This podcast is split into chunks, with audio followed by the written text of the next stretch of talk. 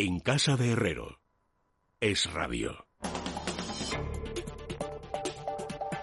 Bueno, son amigos las 10 menos 20, las 9 menos 20 en la Comunidad Canaria. Entramos en la tertulia económica. Carmen Tomás, bienvenida, muy buenas noches. Muchas gracias, buenas noches, Luis. Y don Javier Santa Cruz también, bienvenido y muy buenas noches. Muy buenas noches, don Hoy habrás notado, Javier, que eres una persona eh, eh, que hila fino, que hoy no le he preguntado a Carmen a quién quiere poner a parir.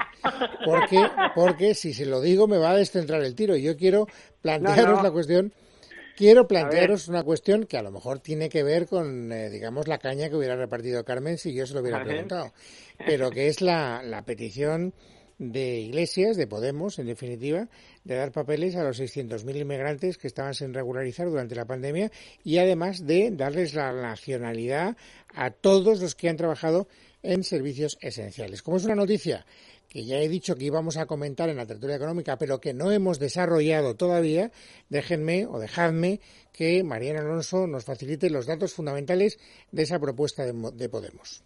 Podemos cree llegado el momento de que España aborde una gran regularización de inmigrantes tras la crisis del coronavirus. Echenique anunciaba a bombo y platillo la propuesta con una rueda de prensa en el Congreso que convertía en monográfica al rechazar contestar sobre cualquier otro asunto con muchas preguntas sobre el caso Dina o el rey emérito. El portavoz de Unidas Podemos lo deja claro, abandonaría su situación irregular cualquier persona que simplemente estuviese en suelo español cuando se decretó en marzo el estado de alarma. Poner fin a la irregularidad de todas estas personas, de todas las personas que, sea cual sea su situación administrativa actual, estuvieran en suelo español el día en que se declaró el estado de alarma, el día 14 de marzo.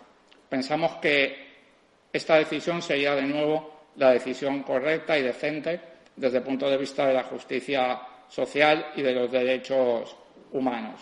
Pero además los de Iglesias quieren dar la nacionalidad por carta de naturaleza, una figura excepcional reservada para víctimas de ataques terroristas o para los sefardíes de origen español, a los llamados héroes contra la COVID-19, un amplio concepto que incluiría a quienes prestaron los incluidos en el decreto de alarma como servicios esenciales, es decir, por ejemplo, sanitarios, cajeros de supermercados, transportistas o también profesionales de los medios de comunicación. Es, dice Chenique, un acto de justicia y amor a la patria. Estamos aplaudiendo como sociedad a los que consideramos como héroes en la epidemia del COVID-19. Es por eso que desde Unidas Podemos, en Común Podem, en Galicia en Común, pensamos que es decente, pensamos que es justo y pensamos que es patriótico reconocer a todos esos héroes, a todos y a todas esos héroes como compatriotas y que puedan acceder por ello a la nacionalidad española de manera extraordinaria. Y todo ello, asegura el portavoz morado, lo permitirían las normativas comunitarias. Que nuestro país tiene plena soberanía y competencias para poner en marcha estas medidas como miembro de la Unión Europea. La política de la Unión Europea, es verdad, establece un marco común en la gestión de las fronteras exteriores.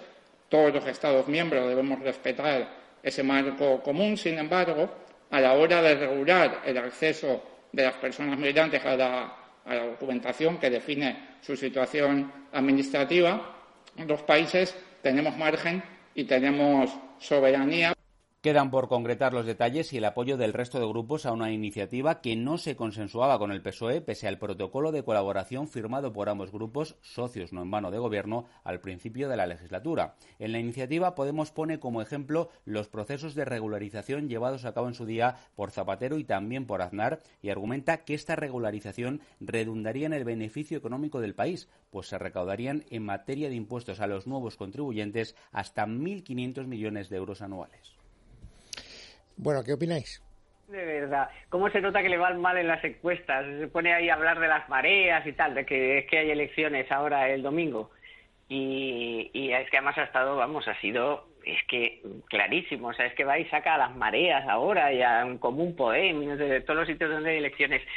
Eh, a mí me parece una locura, me parece una cosa que es el típica populismo puro y duro, eh, eso, ya y, encima, o sea, encima es que ya lo que me ha parecido como de bochorno total es que encima diga que es para sacarles impuestos y que así recaudan 1.500 millones. O sea, primero me habla de derechos humanos y luego me dice, bueno, pero os voy a expoliar todo lo que pueda y de todo lo que trabajéis os voy a sacar 1.500 millones. Me parece de verdad de, vamos, me lo voy a tomar de, coña marinera porque es que no se puede decir otra cosa de, de, este tipo de gente que es que es nada más que votos, solo piensan en los votos, en los votos les da igual los seres humanos ni, ni nada que se le parezca. Sí. Menos mal que hemos tenido en este caso a Mariano Alonso que nos ha, intentado dejar algunos de los mensajes eh, claros y, al menos tener una cierta idea de qué es lo que se ha presentado, porque de verdad ha estado concentrado en, el discurso de, de Chenique, pero me cuesta sacar conclusiones de lo que ha dicho, ¿no? Porque es una, una confusión tan enorme de términos y, especialmente de ir eh, eh, eh, haciendo una juxtaposición continuada ¿no? de, frases, de, de, unas, unas, por un lado, otras por otro, eso es, es, un, discurso totalmente inconsistente. ¿no? Entonces, yendo a lo que es un poco de nuestro negociado económico, vamos a ver, las regularizaciones de, de, inmigrantes, de inmigrantes en situación irregular, que ya hemos tenido unas cuantas a lo largo de las últimas décadas, eh, no es tanto lo que puedan eh, aportar en términos en términos fiscales, que incluso lo que comentaba la misma Carmen, ¿no? también sería una medida lógicamente de poder recaudar algo más si todo esto sale a la digamos a la economía formal y por tanto pues eh, mucha gente que está trabajando en economía sumergida emerge no pero sobre todo es una cuestión de empleo no entonces eh, hablaba el señor Echenique de los héroes, ¿no? Entonces, yo, tengo que mencionar a unos héroes que a ellos, que, que, que este gobierno impidió que trabajaran durante bastantes semanas, bastantes, y en algunos casos con una, con una ruina importante de la producción, que son los temporeros en, eh, no, solo los, los, extracomunitarios, sino también los comunitarios que eh, se les impidió la entrada a España y, o los que estaban dentro de España eh, lo tuvieron muy difícil para poder eh, ir a sus puestos de trabajo en, en la temporada, por ejemplo, la de los frutos rojos en plena, en plena pandemia y en, en, pleno confinamiento. Luego lo hemos tenido ahora con la fruta, está pasando en este momento en Lérida. En fin, todas estas, cuando, cuando estamos hablando de este tipo de, de medidas eh, que son básicamente pues algo de cara a la galería y para rellenar horas de horas de, medios de comunicación eh, lo que lo que de verdad nos dejamos detrás o lo que nos dejamos fuera de este de esta cuestión es los que sí han, lo, han, lo han pasado muy mal porque precisamente este gobierno, al tomar el camino eh, italiano, hemos tenido un confinamiento mucho más duro, demasiado duro con respecto a lo que la economía española ha podido, ha podido aguantar y, por tanto, de poner en peligro la salud, mm, tanto obviamente física, pero la salud financiera, la salud económica de miles de familias de ese tipo de, personas que a las que ahora, pues claro, eh, tendrán que eh, hacer alguna algún tipo de medida de cara a la galería con tal de que, por ejemplo, pues no reciban el ingreso mínimo vital.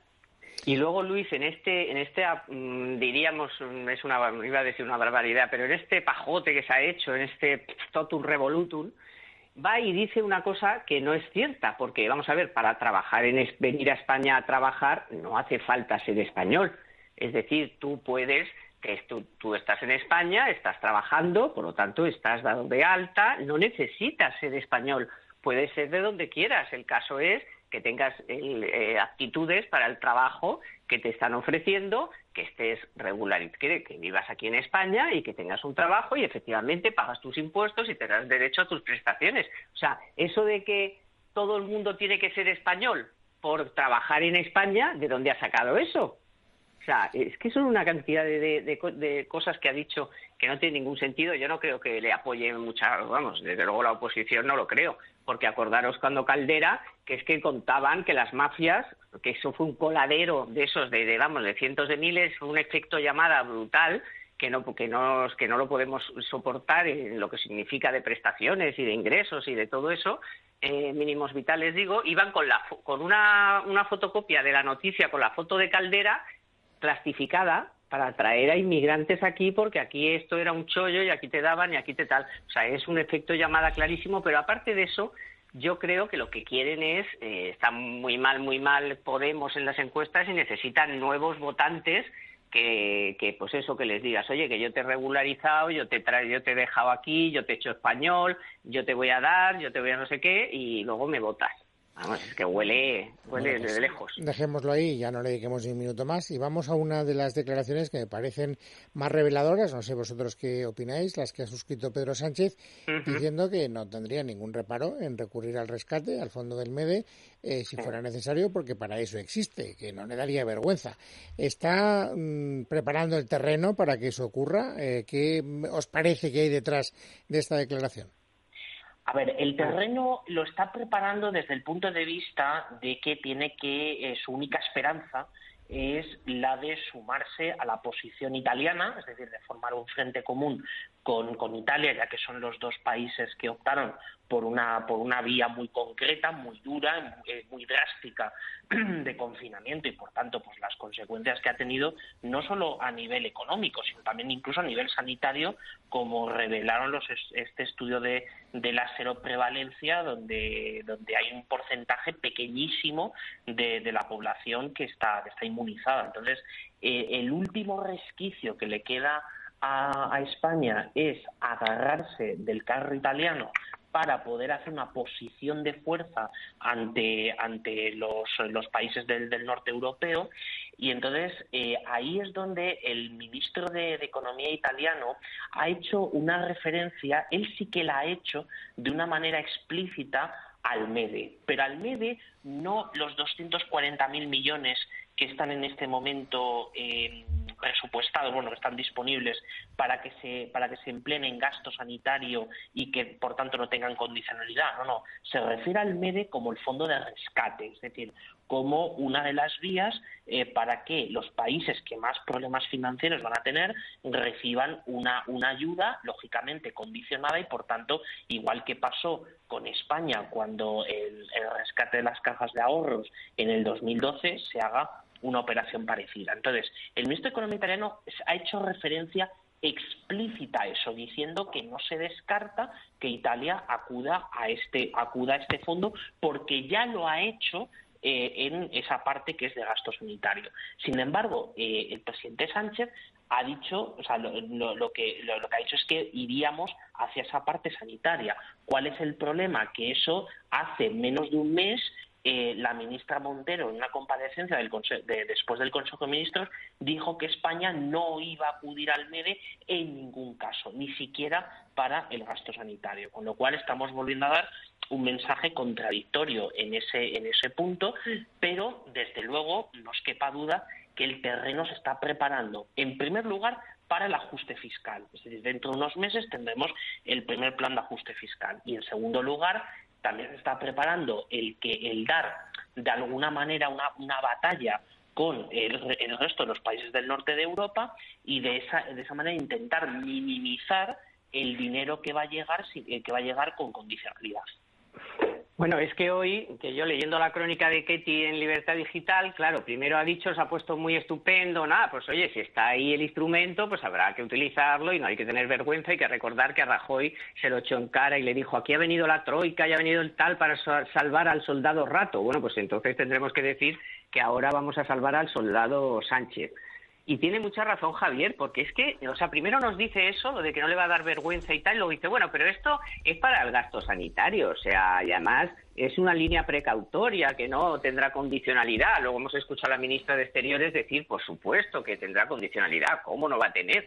¿No? Entonces, mm, efectivamente, eh, y además ya los países del norte, más Austria y tal, aunque Alemania está ahí haciendo un poco lo que puede de su papel, pero yo lo veo muy difícil, desde luego, que esto no tenga condicionalidad, lógicamente, y no va a ser solo porque sea el gasto sanitario. Es que no se ha enterado Sánchez de que ayer le ha dicho la Unión Europea que la economía española va a caer este año un 11%, la OCDE que va a, hacer, va a haber un 20% de paro, que otros países como el Reino Unido, como la propia Italia, como Alemania, están bajando impuestos cuando tú tienes en tu programa que vas a subir impuestos y, lo dicen todos los días, todos los días que van a subir los impuestos que se le ponen a los empresarios los pelos como escarpias. El último día de a punto ya de acabar el plazo, que los ERTES tal. Eh, han tomado las medidas tarde, mal, escasas, y ahora, ¿qué quiere? Que encima le den también el dinero, el dinero gratis para mm, resolver medianamente el desastre de gestión que han hecho, ya no me meto en la pandemia, económica, porque, porque es que vamos a ser el país que más va a sufrir. O sea, y además ya lo dijo Conte, si es que Conte se le escapó un día que dijo en su, en su parlamento, dijo, no, no, España también va a pedir el rescate. Entonces, es que, está clarísimo. Pero eh, el MEDE sí que, sí que supone la presencia de los hombres de negro, ¿o no? Pregunto. Eh, lo que es la parte eh, de cómo se concibió el MEDES, es decir, el MEDES se crea precisamente eh, con, un control, y eso es lo que llamamos los hombres de negro. Entonces, la, y eso es digamos, la, la, institución heredera de la Troika, ¿no? de quien hace el rescate de Grecia, el rescate de Irlanda y de Portugal. Entonces, la cuestión aquí es que hay, digamos, el MEDE en, en esta ocasión tiene dos caras. Es decir, está por un lado la cara de los del, presupuesto destinado a bueno de, de préstamos de préstamos eh, a, gasto sanitario eh, los, los cuales si se destinan a gasto sanitario no tienen eh, condicionalidad lo que sí evidentemente te van a pedir son las facturas eso por supuesto, es decir, no, no, no te van a dejar de que gastes libremente en cualquier concepto, sino que todos los conceptos tienen que estar ligados a, la, al gasto sanitario. Entonces, eso, eso es un, fondo de 240.000 millones, de los cuales mm, volvemos a recordar que España dijo explícitamente que no iba a cubrir. ¿no? Y luego, por otro lado, está eh, la concepción tradicional y para lo que se creó el MEDE, que es como fondo de, rescate. Es decir, si por alguna razón los esperados eh, 140.000 millones por parte de España de, la, del Fondo de Reconstrucción Europea no llegan o llegan parcialmente o llegan tarde o no, o no son suficientes pues, y se generan tensiones financieras y, y, se, y se crea o se empieza a incubar una crisis de deuda, lógicamente eh, hay que acudir al fondo de rescate. Entonces, el, fondo de rescate te implica que son préstamos que tienes que devolver, como nos pasa con, con el tema de las cajas, eh, una condicionalidad macroeconómica, es decir, no solo que tengas que devolver el préstamo con un interés, aunque sea muy bajo, sino que tienes que hacer reformas, tienes que estar condicionado a una agenda reformista, que es aquel famoso el MOU que se firmó en julio de 2012, que te condicionaba la reforma del sistema financiero, la reforma de las pensiones, y unas cuantas reformas de, los mercados, etcétera. Y entonces, y luego la última cuestión, efectivamente, es que hay un, control y una supervisión de esos fondos, y eso es lo que pues implicaría lógicamente los famosos negro. Yo no sé si vendrán los hombres de negro o vestidos de gris o de amarillo, pero que el MEDE tiene un documento anexo, que aquí le llamamos el memorándum, como muy, muy, técnicamente lo ha dicho Javier, y en ese memorándum es donde te dicen lo que tienes que hacer para acceder a esos fondos. Me da igual que luego eso sea porque se llame Troika, porque se llame de negro. El caso es que te van a revisar, exactamente igual que en el gasto sanitario, todas las facturas, te van a perseguir para que hagas esas reformas. De hecho, Mariano Rajoy, la reforma que hizo de las pensiones, eh, que, no estaban, que dejaban de estar ligadas al IPC y eh, aquella eh, cláusula que era pues ir acercando las pensiones a la esperanza de vida, en fin, hacer una, una, reforma del sistema financiero, del sistema de pensiones y todo eso. ¿Va a venir unos tres, tíos a ver cómo lo estás haciendo? Pues no lo sé, pero que lo vas a firmar un documento comprometiéndote a eso para recibir el dinero, eso es, vamos, de, vamos, obvio, eso es obvio. Y que este 17-18 es posible que no se llegue a nada, pues también. O sea, porque hay mucha controversia. Dejadme que os haga una pregunta muy rápida porque no tenemos mucho más tiempo, no porque no me parezca interesante, aunque es una noticia más de ayer que de hoy, pero a mí me sigue teniendo verdaderamente perplejo y Javier lo sabe porque ayer le llamé para que me diera un poco de, en fin, de argumentario. Eh, pero es que me quedé perplejo cuando el vicepresidente Iglesias eh, sale, además eh, en rueda de prensa, al lado de la ministra de Hacienda, y dice que ya tienen más o menos perfilados unos presupuestos sobre la base de gastar, gastar y gastar. Y que, además dices el consenso europeo y lo que está aconsejando en este momento uh, coyuntural en el que nos encontramos el Fondo Monetario Internacional y nadie le llevó la contraria y había tres ministros a su lado. Bueno, no le llevaron la contraria en nada, porque vamos, lo que hizo con la prensa, de alguno podría haber dicho, oye, en fin, lo que ha dicho hoy Margarita Robles, oye, vamos a ver, perdone, la libertad de prensa es, eh, Margarita Robles ha dicho el oxígeno, pues es una pieza fundamental, pero fundamental del Estado de Derecho, de la democracia y de la libertad. Entonces, si no le dijeron nada sobre eso, que me pareció brutal, pues imagínate sobre que se invente, de dónde la habrá sacado, que nos han recomendado que gastemos como si no hubiera mañana. Sea, todo falso. Y de que hay unos presupuestos, pero vamos, ni un borrador tienen. Pero vamos a ver, ¿cómo van a hacer un borrador de presupuestos si no tienen ni el techo de gasto, ni saben el dinero que le van a dar de Europa, ni si no tienen ningún dato para hacer los presupuestos? Eso es como tú te pones a hacer el presupuesto de tu casa y no sabes ni cuánto vas a ingresar, ni cuáles son los gastos. Pues no puedes hacer ningún presupuesto, por más que quieras. Claro, y sobre todo aquí que tenemos que tener en cuenta una cosa. Eh, Pablo Iglesias es experto en eh, retorcer eh, la realidad de tal manera que la pueda llevar a su terreno y entonces que su discurso no solo el papel lo aguanta todo, sino que también la cámara o el micrófono también lo aguante todo. Entonces, el problema es que, por, vamos, ni de broma, es el consenso en este momento europeo e internacional el de gastar, gastar, gastar. No, el consenso es el de invertir y además saber dónde se invierte con unos proyectos determinados, con una condicionalidad. Es decir, que tiene que haber una, tiene que ser un proceso de racionalidad económica. Pero hay una cosa muy importante que es el asunto eh, donde España está yendo de una forma diametralmente opuesta que las grandes economías europeas, que es en materia fiscal. Entonces, hoy Reino Unido eh, ha anunciado una importante bajada de los impuestos. un impuesto que es extraordinariamente importante es el impuesto, nuestro impuesto de transmisiones patrimoniales, es decir, el poder hacer compraventas de compraventas de casas.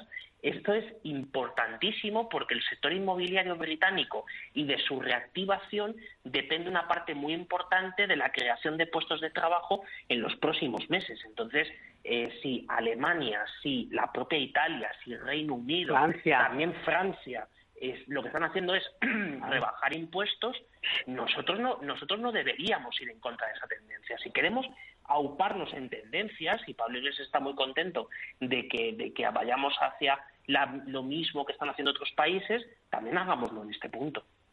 Bueno, y luego lo que han hecho para ayudar a sus empresas, que es que hoy otra vez se ha aprobado, bueno, ya se había aprobado, pero hoy lo han aplaudido en la Unión Europea, medio billón de euros para salvar a las empresas. Es que Alemania ha dado dinero a fondo perdido a sus autónomos y a sus, y a sus pymes para que salvaran el empleo. Eso es lo que teníamos que haber hecho aquí.